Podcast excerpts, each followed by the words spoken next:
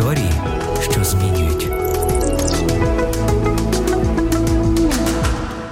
Маленький хлопчик, гуляючи з батьками по лісу, побачив чистий струмок. Він напився свіжої води, а потім, заради забави, взяв в руки гілочку і почав мутити воду в струмку.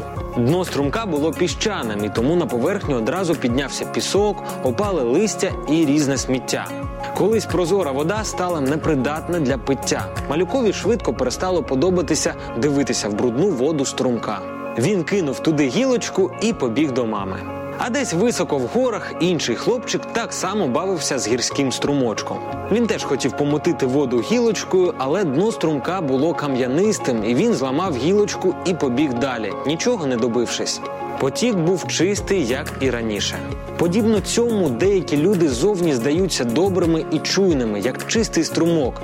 Але спробуй, хоч ненавмисно образити таку людину, і побачиш, як з дна душі спливають дріб'язковість, гординя і старі образи, подібно сміттю в струмку. Коли ж людина постійно вчиться зі слова Божого і думає про вічне, то поступово приклад смирення Христа загартовує доброчесну людину смиренням і великим терпінням. І як тростинки об камінь ламається людська злість та ворожість.